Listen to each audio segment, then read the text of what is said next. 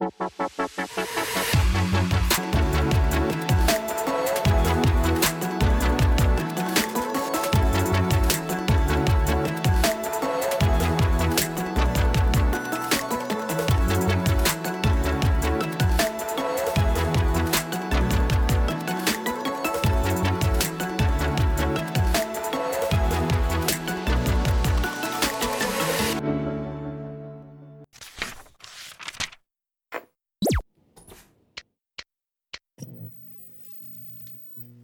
Salutare oameni buni și bine ați venit la un nou episod din podcastul Cinebanda lui Alin. Eu sunt Alin Pleșcan și în acest podcast vom vorbi despre all things geeky, filme, comics, cărți, seriale mai vechi și mai noi, nu doar ce este în trend la momentul actual, ci și chestii așa mai uitate de lume.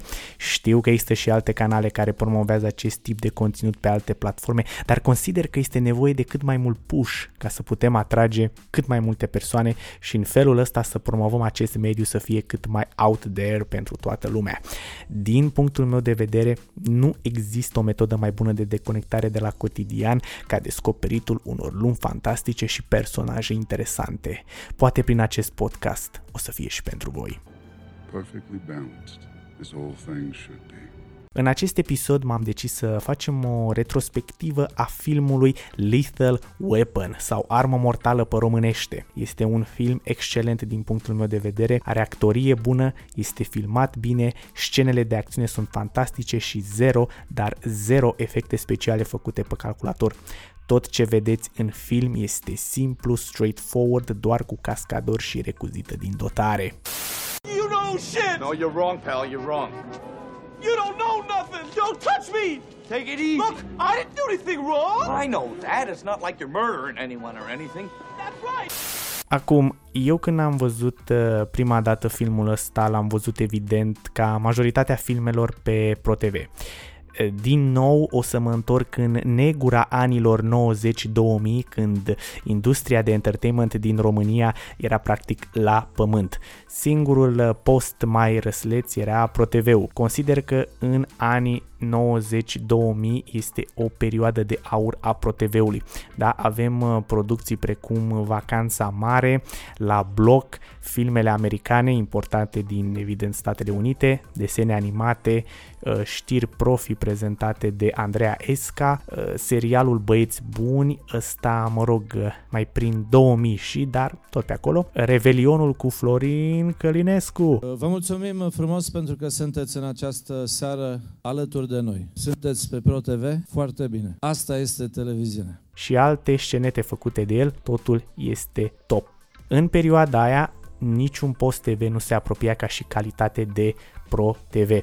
Acum cumva s-au mai eh, egalat eh, Antena 1, Pro TV, Canal D, cumva își cam împart uh, publicul și ratingul în fiecare zi a săptămânii. În prezent, uh, în prezent ProTV-ul, mă rog, și ce au ei în grila lor de, de programe ca și calitate, da și nu, dar asta e o discuție pentru o altă zi. Pe ProTV am văzut Lethal Weapon pentru prima dată, am fost instant fan și am văzut ulterior pe Pro Cinema toată seria de filme, patru filme din, din ce mi-aduc eu aminte. Uh, Pro Cinema avea tendința să dea în fiecare săptămână, uh, dacă era o franciză mai lungă, da, precum Nightmare on Elm Street sau Batman, dădeau toată seria câte un film într-o zi din săptămână, știi, de obicei era marțea și așa a fost și în cazul lui Little Weapon.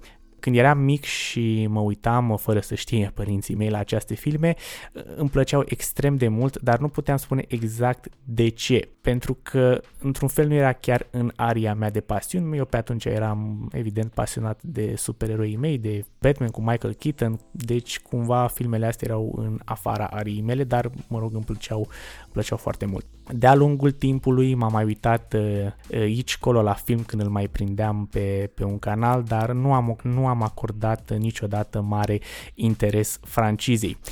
Dar acum, prin uh, puterea pandemiei și a lipsei de activități sau de filme noi de văzut, m-am decis să îmi construiesc așa frumos o colecție de filme Blu-ray cu toate filmele din anii 80-90 pe care eu le consider importante și care mi-au plăcut mult și pe care le pot revedea oricând cu mare plăcere. Și de aici mi-a venit uh, ideea cu Little Weapon, da, să fac, să fac un episod cu, cu filmul ăsta, se pretează perfect uh, stilului acestui podcast în care vă prezint chestii așa mai uitate de lume, plus se potrivește și cu tematica polițistă. Uh, am început cu, cu cartea Omul de la capătul firului și acum terminăm cu uh, filmul Lethal Weapon. Rămânem pe polițieneală, da, da, da. Uh, și cine știe, poate la final o să vă fac uh, suficient de curioși încât să îl încercați voi. Uh, nu știu, e în jur de 70 de lei, cu tot cu transport de pe Amazon posibil să fie și mai ieftin. O să caut și o să vă las link de unde puteți să-l cumpărați Down Under. Well, I try to be a sensible dad, you know? Dar înainte de a vorbi de oameni ai legii pasionați de arme și gogoși glazurate, o să vă rog din nou, dacă vă place acest gen de conținut mai ciudățel, mai nerdy să-i spunem, vă rog să considerați să dați un subscribe pe Apple Podcast, follow pe Spotify, like pe pagina de Facebook. Vă mulțumesc mult, fiecare abonare mă ajută pe mine să apar mai des în algoritmele de căutare și cel mai important, e gratis. Încă o dată, mulțumesc mult de suport. Now, on with the show! He's a criminal's worst nightmare. A cop who enjoys the danger. No guns, no jujitsu, just bring him down. Do you really want to jump? Well, then that's fine with me. Come on. Wait, I what do you mean? Wait a minute. What the...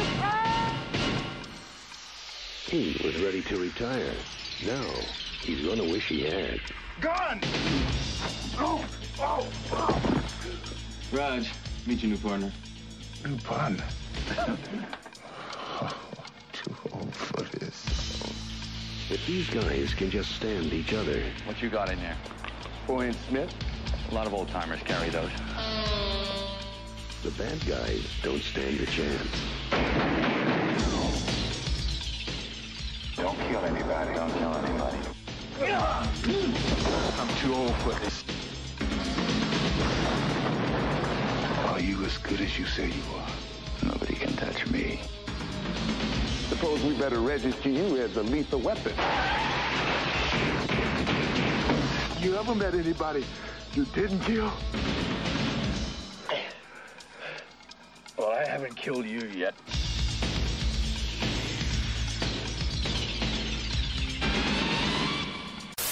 Lethal Weapon a apărut în anul 1987. Este un film polițist de acțiune, este regizat de marele Richard Donner, recunoscut pentru Superman 1 și 2 și The Goonies. Eh, el a regizat toate filmele Lethal Weapon și pe toate le-a scos pe piață cu o calitate mereu bună.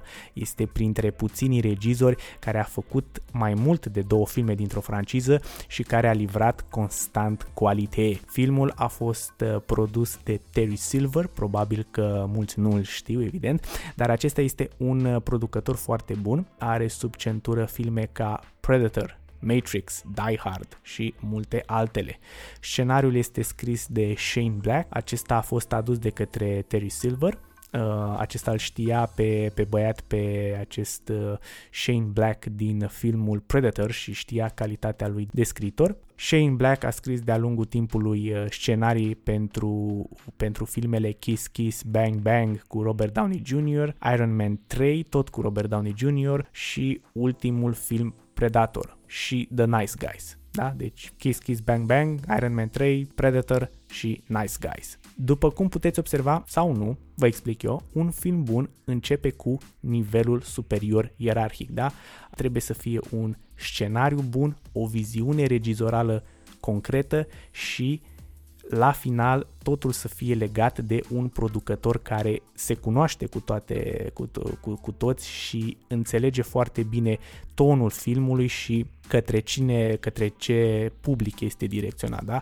Deci foarte important totul începe de la acești oameni, regizor și producător. Dacă aveți calitate aici, actorii în această ecuație nu mai au relevanță, da? De exemplu, ce vreau să spun prin asta, un actor prost poate să-și schimbe complet cariera și viața, evident, sub un regizor bun, care să știe cum să îi exploateze punctele forte. Un exemplu popular, să-l dau acum dacă toți suntem aici, Gal Gadot, aceast, Gal Gadot, Gal Gadot, whatever. Aceasta joacă extrem de bine rolul lui Wonder Woman, dar aceasta este călăuzită de regizorul Patty Jenkins, da?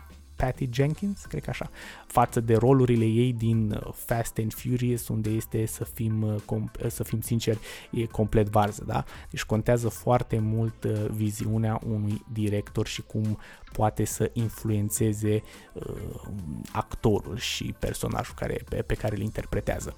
Bun, și acum dacă toți suntem la actori, actorii acestui film, o să vi spun imediat. Deci îi avem așa, Mel Gibson în rolul sergentului Martin Riggs, un fost soldat din trupele speciale, expert în tras cu arma, lupte corp la corp și multe altele. El trăiește într-o rulotă împreună cu câinele lui și își consumă timpul trimițând infractor la pușcărie și contemplând la suicid pentru că este extrem de depresiv că și-a pierdut nevasta pe care o iubea foarte mult.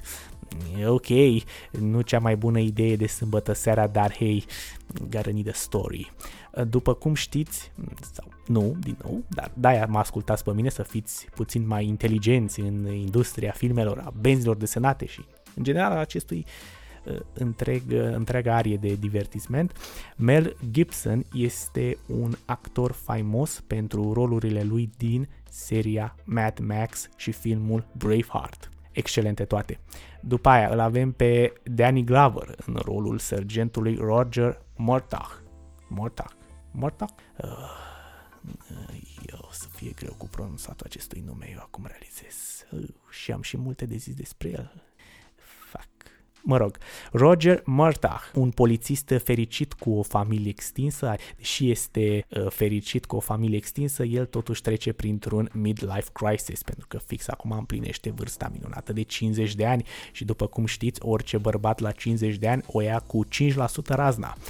Uh, acesta încearcă pe cât posibil să își facă drumul către o pensie liniștită și se gândește că această pensie cumva o să-l scoată din acest midlife crisis. Cumva îl găsim într-un punct în care el știe în ce direcție vrea să se îndrepte, dar cumva simte că încă poate mai mult de atât.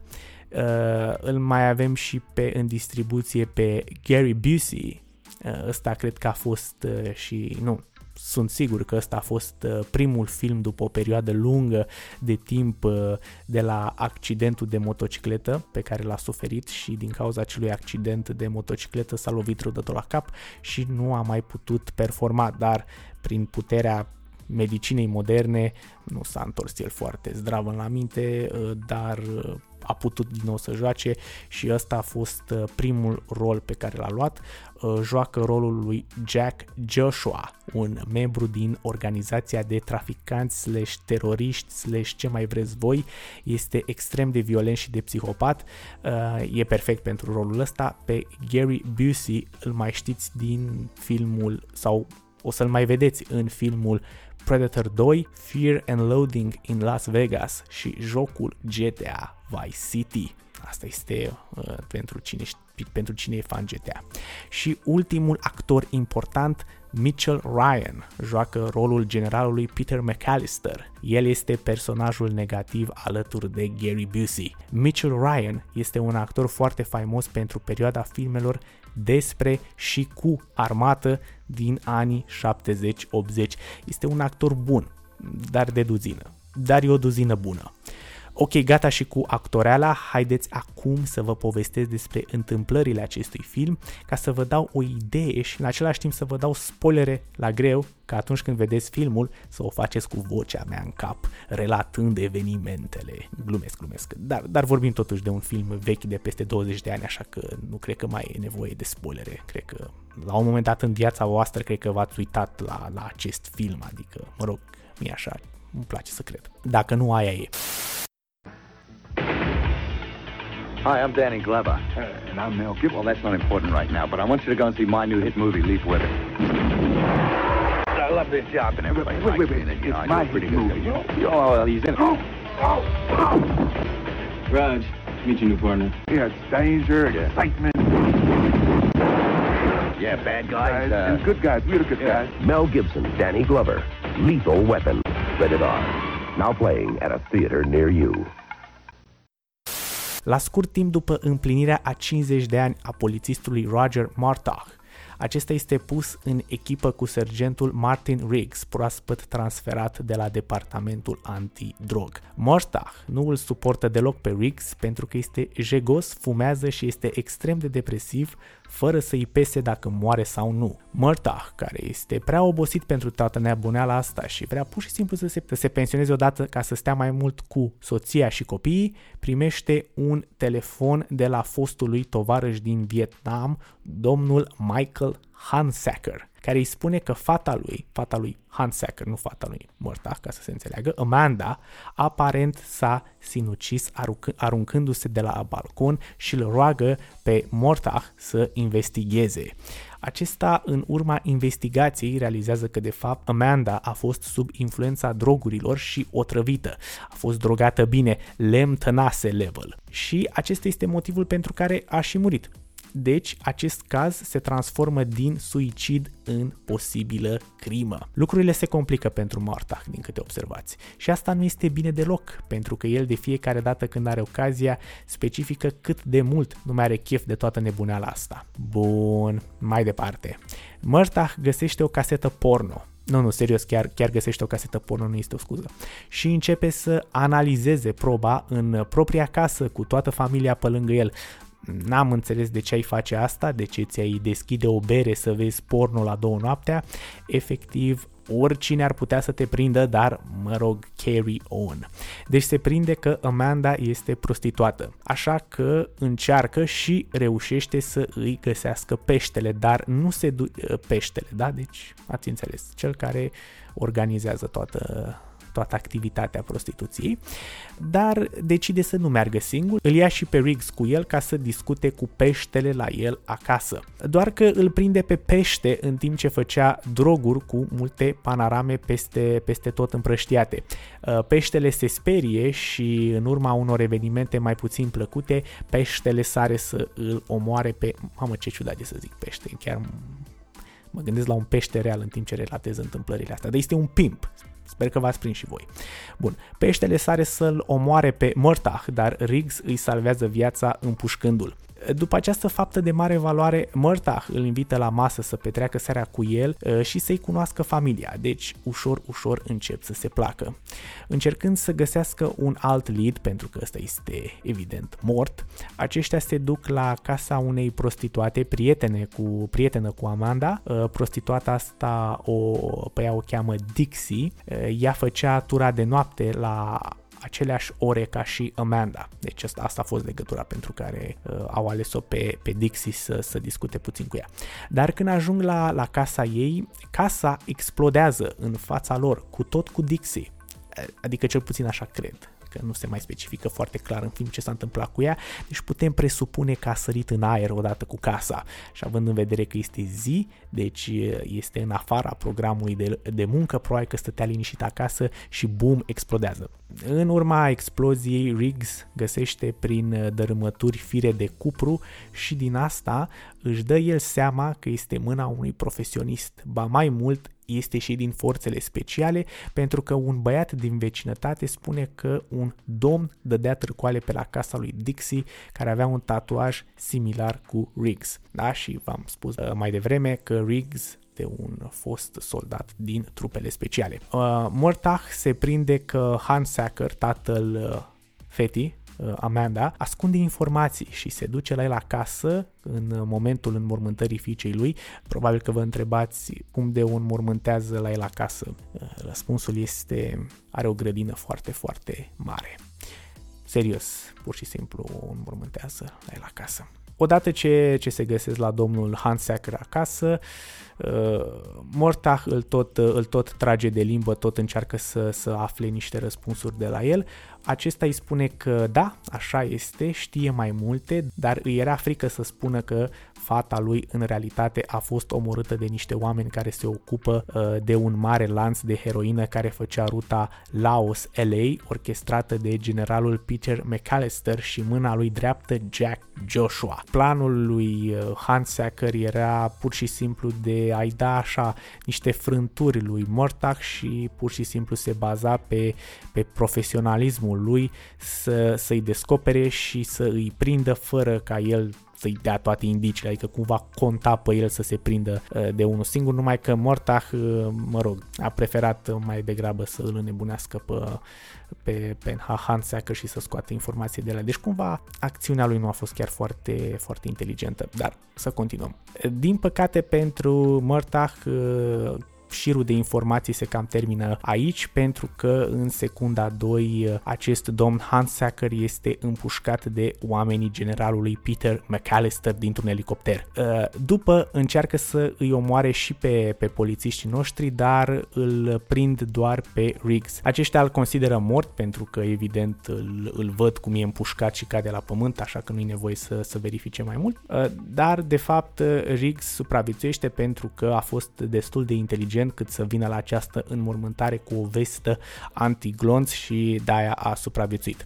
Uh, Murtagh și Curic se gândesc, bă, hai să ținem informația asta pentru noi și să te declarăm mort ca să avem un as în mânecă. Zis și făcut. McAllister este extrem de paranoia că Mortach a aflat despre toată combinația lui de heroină și cum spală el banii, așa că îi răpește fata ca să-l ademenească și să-l facă pe Mortach să facă un schimb el pentru fata lui știind că este un tată iubitor.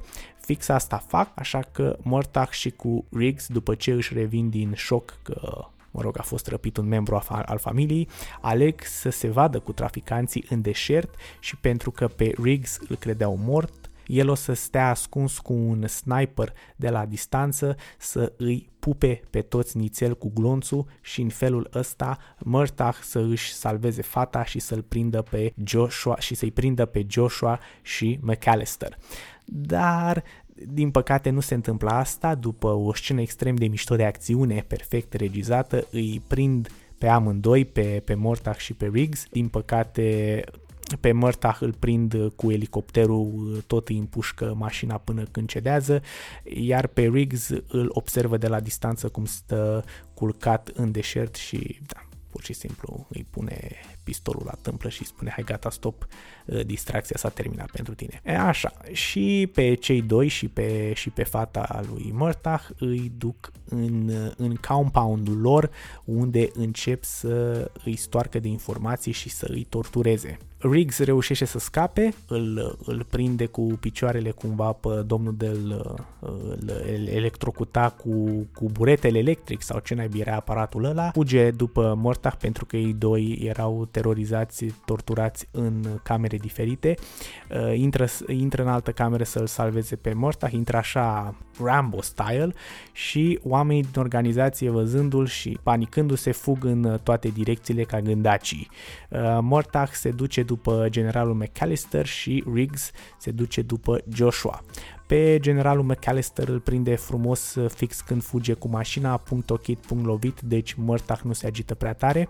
Uh, mașina generalului se răstoarnă, ideea este că el când fuge cu mașina, Murtagh îmi trage în, în, în mașină, dar nu-l nimerește pe el, îl nimerește pe șoferul lui și mașina își pierde controlul, se rostogolește, explodează, gata, a scăpat de orice agitație. În schimb cu Joshua este un pic mai complicat pentru că acesta scapă după ce Riggs aleargă ca un nebun cu arma în mână pe autostrada LA-ului să îl prindă. Uh, Joshua conduce o mașină prin LA în timp ce Riggs îl urmărește la picior badass. Filmul ăsta este incredibil de epic, mai mult decât ar trebui să fie, dar mă rog, asta este doar părerea mea. Joshua fură o mașină de poliție și se duce în casa lui Murtagh să îi omoare familia în semn de răzbunare pentru că i s-a distrus complet organizația. Numai că Murtagh și cu Riggs se prinde asta și îl așteaptă pregătiți acolo. Joshua nu prea știe cu ușile și cum funcționează ele, așa că intră frontal prin geam cu mașina de poliție, distrugând bradul de Crăciun Crăciun. Am uitat să vă spun că acest film se întâmplă în perioada Crăciunului, exact ca filmul Die Hard. Posibil acest uh, producător are un fetiș cu eleiul și Crăciunul. Posibil. Așa unde rămăsesem. Joshua vede că este depășit numeric și o bagă pe aia hai să ne luptăm mano a mano, fără arme, doar cu pum și picioare. Riggs acceptă pentru că nu are ce să piardă și încep să se bată ca nebunii până când Riggs îl potolește și câștigă lupta. Dar când vor și ei să se relaxeze într-un final, Joshua prinde viață, renaște ca Phoenix, pune, pune mâna pe un pistol al unui polițist și încearcă să îl împuște pe Riggs. Numai că printr-o manevră extrem de anii 80, dar extrem de satisfăcătoare, Riggs și Murtagh scot pistolul în același timp și îl împușcă pe Joshua tot în același timp cu un cadru puțin slow-mo cu ei când fac asta. So good. Filmul se termină cu Riggs făcând uh, pace cu el însuși că nevasta lui a murit și uh, acceptă faptul că lucrurile nu se pot schimba și că trebuie să meargă înainte și uh, după ce face această pace cu el, se duce frumos la familia lui Murtagh și alege să, își pe, să petreacă Crăciunul cu el și cu familia lui The End. Acum, partea mea preferată a acestui podcast, comentariu și analiza, care este foarte e, analitică. E ok, let's do it. That's some serious shit you carry. Be my guest.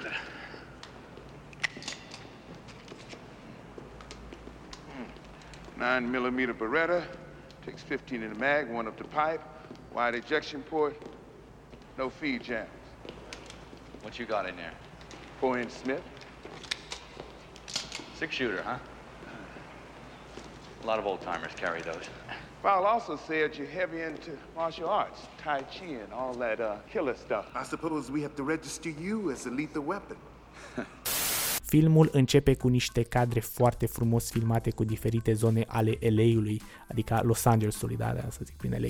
Iar în background auzim muzică de Crăciun, ceea ce ne indică faptul că filmul se desfășoară în perioada de Crăciun. Îmi place această antiteză între LA, unde este căldură și evident zero șanse de ninsoare, cu muzica de Crăciun. Pare complet și din comun, dar, dar fix asta îmi place. Într-un mod ciudat îți captează atenția rapid. Cred că putem să îl includem uh, pe acest, uh, pe uh, Little Weapon în lista filmelor de Crăciun. Filme precum Die Hard sau Batman Returns sunt filme care, deși nu sunt despre Crăciun, se întâmplă for no particular reason în perioada Crăciunului și deși Die Hard este un film de acțiune fantastic și Batman Returns este un film ultra stilizat, macabru, cu oameni ciudați și fetișuri și mai ciudate, foarte bizar merg bine ca filme de văzut în perioada Crăciunului. Așa că go give them a try. Scena în care Amanda se aruncă de la balcon este spectaculos filmată, s-au folosit de tot felul de trucuri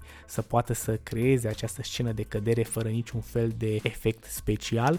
Atunci când Amanda cade, aceasta pică pe o mașină și ca să fie cât mai real au reprodus replica uh, acoperișului mașinii dintr-un material ușor și actrița a trebuit să sară pe bune și a căzut pe mașină, dar evident de la o distanță mai mică mică. Tot acest talmeș-balmeș numai ca să creeze sentimentul ăsta de, de realism, de chiar cade pe bune, implicarea acestor actori în acest film fiind fantastică. Un alt element care îl consider bun este că Dick Donner alege să-i filmeze pe cei doi polițiști, Murtagh și Riggs, în cadre back and forth, ca să avem o înțelegere cât mai bună legată de lumile complet opuse din care provin, ca atunci când cei doi se unesc să simțim cum se ciocnesc aceste lumi și să înțelegem clar de ce cei doi nu se pot înțelege. Murtagh este un familist convins și fericit cu mulți copii care locuiește într-o casă în suburbii, în timp ce Riggs este singur, fără copii, fără familie, depresiv și stă într-o rulotă în deșert. Nici măcar nu e în oraș, săracul om. Atenția la detaliu este la fel fantastică. De ce spun asta? În primele minute îl vedem pe Murtagh cum face baie și poartă barbă. Uh, după ce Fisa îi spune că i-au apărut fire albe în barbă, în următorul cadru îl vedem fără barbă, doar cu mustața glorioasă anilor 80. Din asta noi înțelegem. El nu vrea să se pensioneze, dar trebuie. Simte faptul că îmbătrânește, dar nu vrea să accepte încă asta. Toate astea le înțelegem numai din simplu motiv că Fisa i-a spus că i-au ieșit câteva fire albe. Detalii, detalii sunt atât de importante. Ăsta este primul film al lui Danny Glover ca și personaj pozitiv și este perfect. De aici încolo numai astfel de roluri joacă și veți înțelege foarte bine de ce atunci când alegeți să vizionați acest film. Are acea căldură în ochi, acel zâmbet onest și o expresivitate a feții fantastică. Înțelegi fără să spună nimic de ce reacționează într-un anume fel în anumite situații, fie ele de fericire sau panică. Îmi place extrem de mult când un actor transmite ce trebuie să simți, nu doar prin vorbe, ci și prin ce trece. Foarte, foarte bun. La fel și Mel Gibson până să devină nebun și să nu-l mai intereseze actoria, Mel Gibson a fost o bestie a industriei cinematografice. Omul avea o foame după roluri, Mad Max, Braveheart, rupea fiecare scenă și aici face la fel. Este o scenă când încearcă să se sinucidă și nu poate și îi poți citi disperarea și panica de pe față excepțional actor și ca regizor a fost extrem de bun, dar asta este o altă poveste. Un alt element foarte bun în acest film este muzica, care trebuie să fie mereu un element important în filmul tău. Tonul filmului trebuie să se potrivească mănușă cu muzica, atât de pe fundal cât și ce dai prin trailere, etc. Filmul ăsta nu face asta, dar cu toate astea, muzica aleasă este atât de bună că nu mai contează cumva, deși nu se potrivește mânușă, ondeasă cumva să se potrivească. De, de, de ce zic asta? Pentru că, ascultați asta.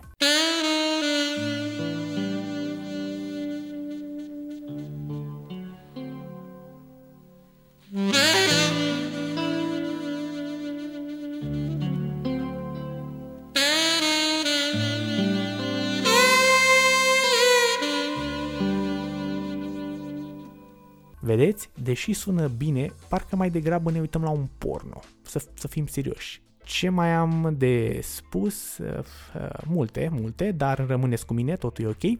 Gary Busey, care îl joacă pe Joshua, deși nu este el personajul negativ principal din film, neoficial cam el este personajul negativ, pentru că uh, principal, pentru că filmul se termină cu, cu moartea lui, deci da.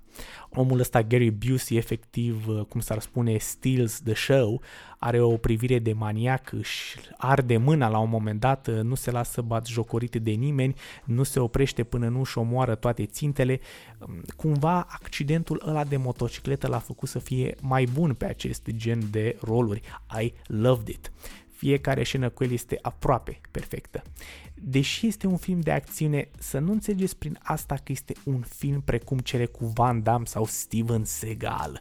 Acest film este despre oameni în primul și în primul rând, nu, nu despre acțiune dusă la extrem, deși și e bună. Dar acest film pune accent pe latura umană. Scena de la masa de seară cu familia lui Murtagh și cu Riggs căldura din sânul familiei, discuțiile dintre ei aleatoare despre bărci și bere și de ce fumează fata ta iarbă în casă, discuțiile cu copiii, momentele de tristețe, de panică sunt oameni reali și chiar te fac să crezi că sunt cu adevărat o familie.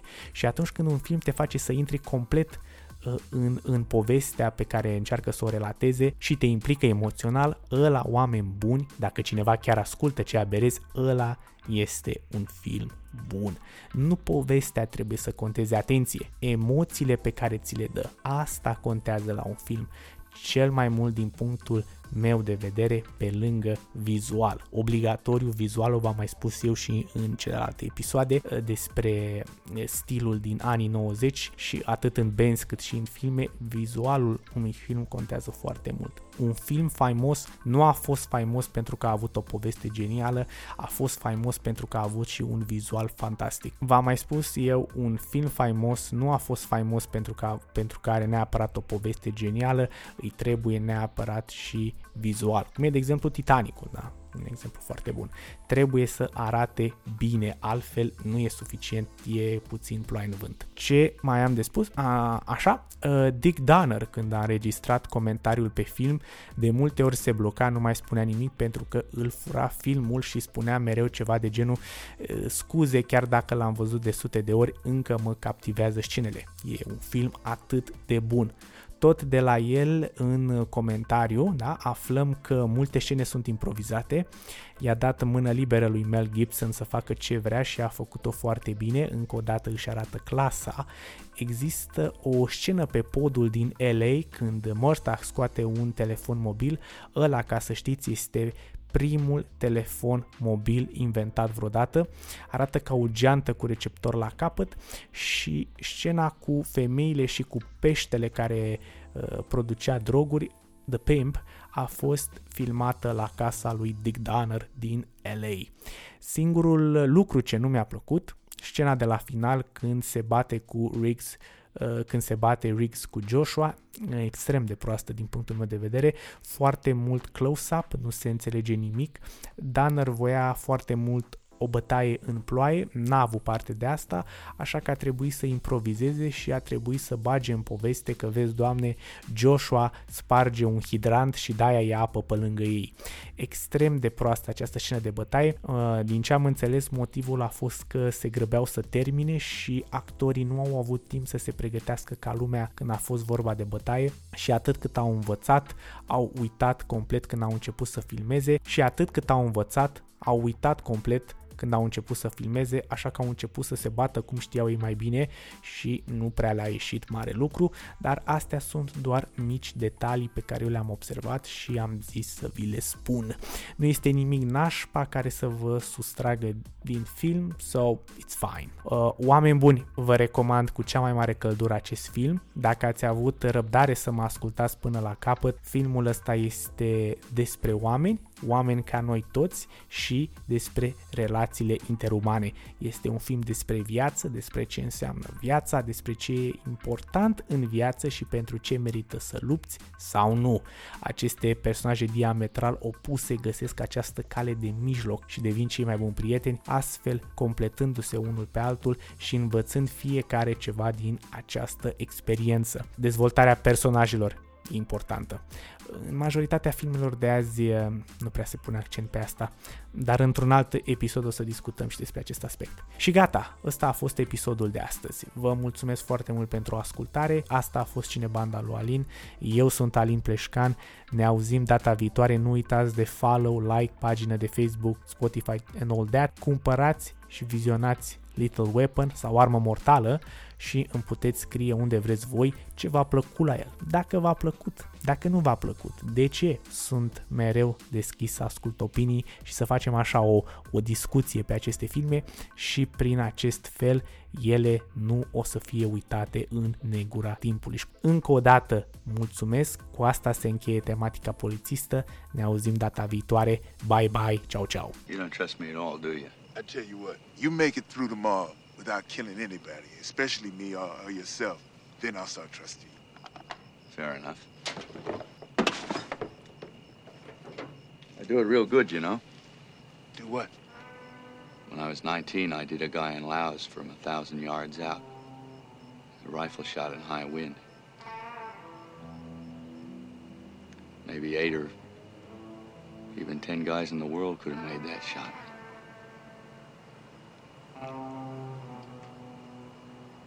It's the only thing I was ever good at. I'll see you tomorrow. Yeah, yeah, I see you. Hey, hey, Riggs, Yo. you really like my wife's cooking?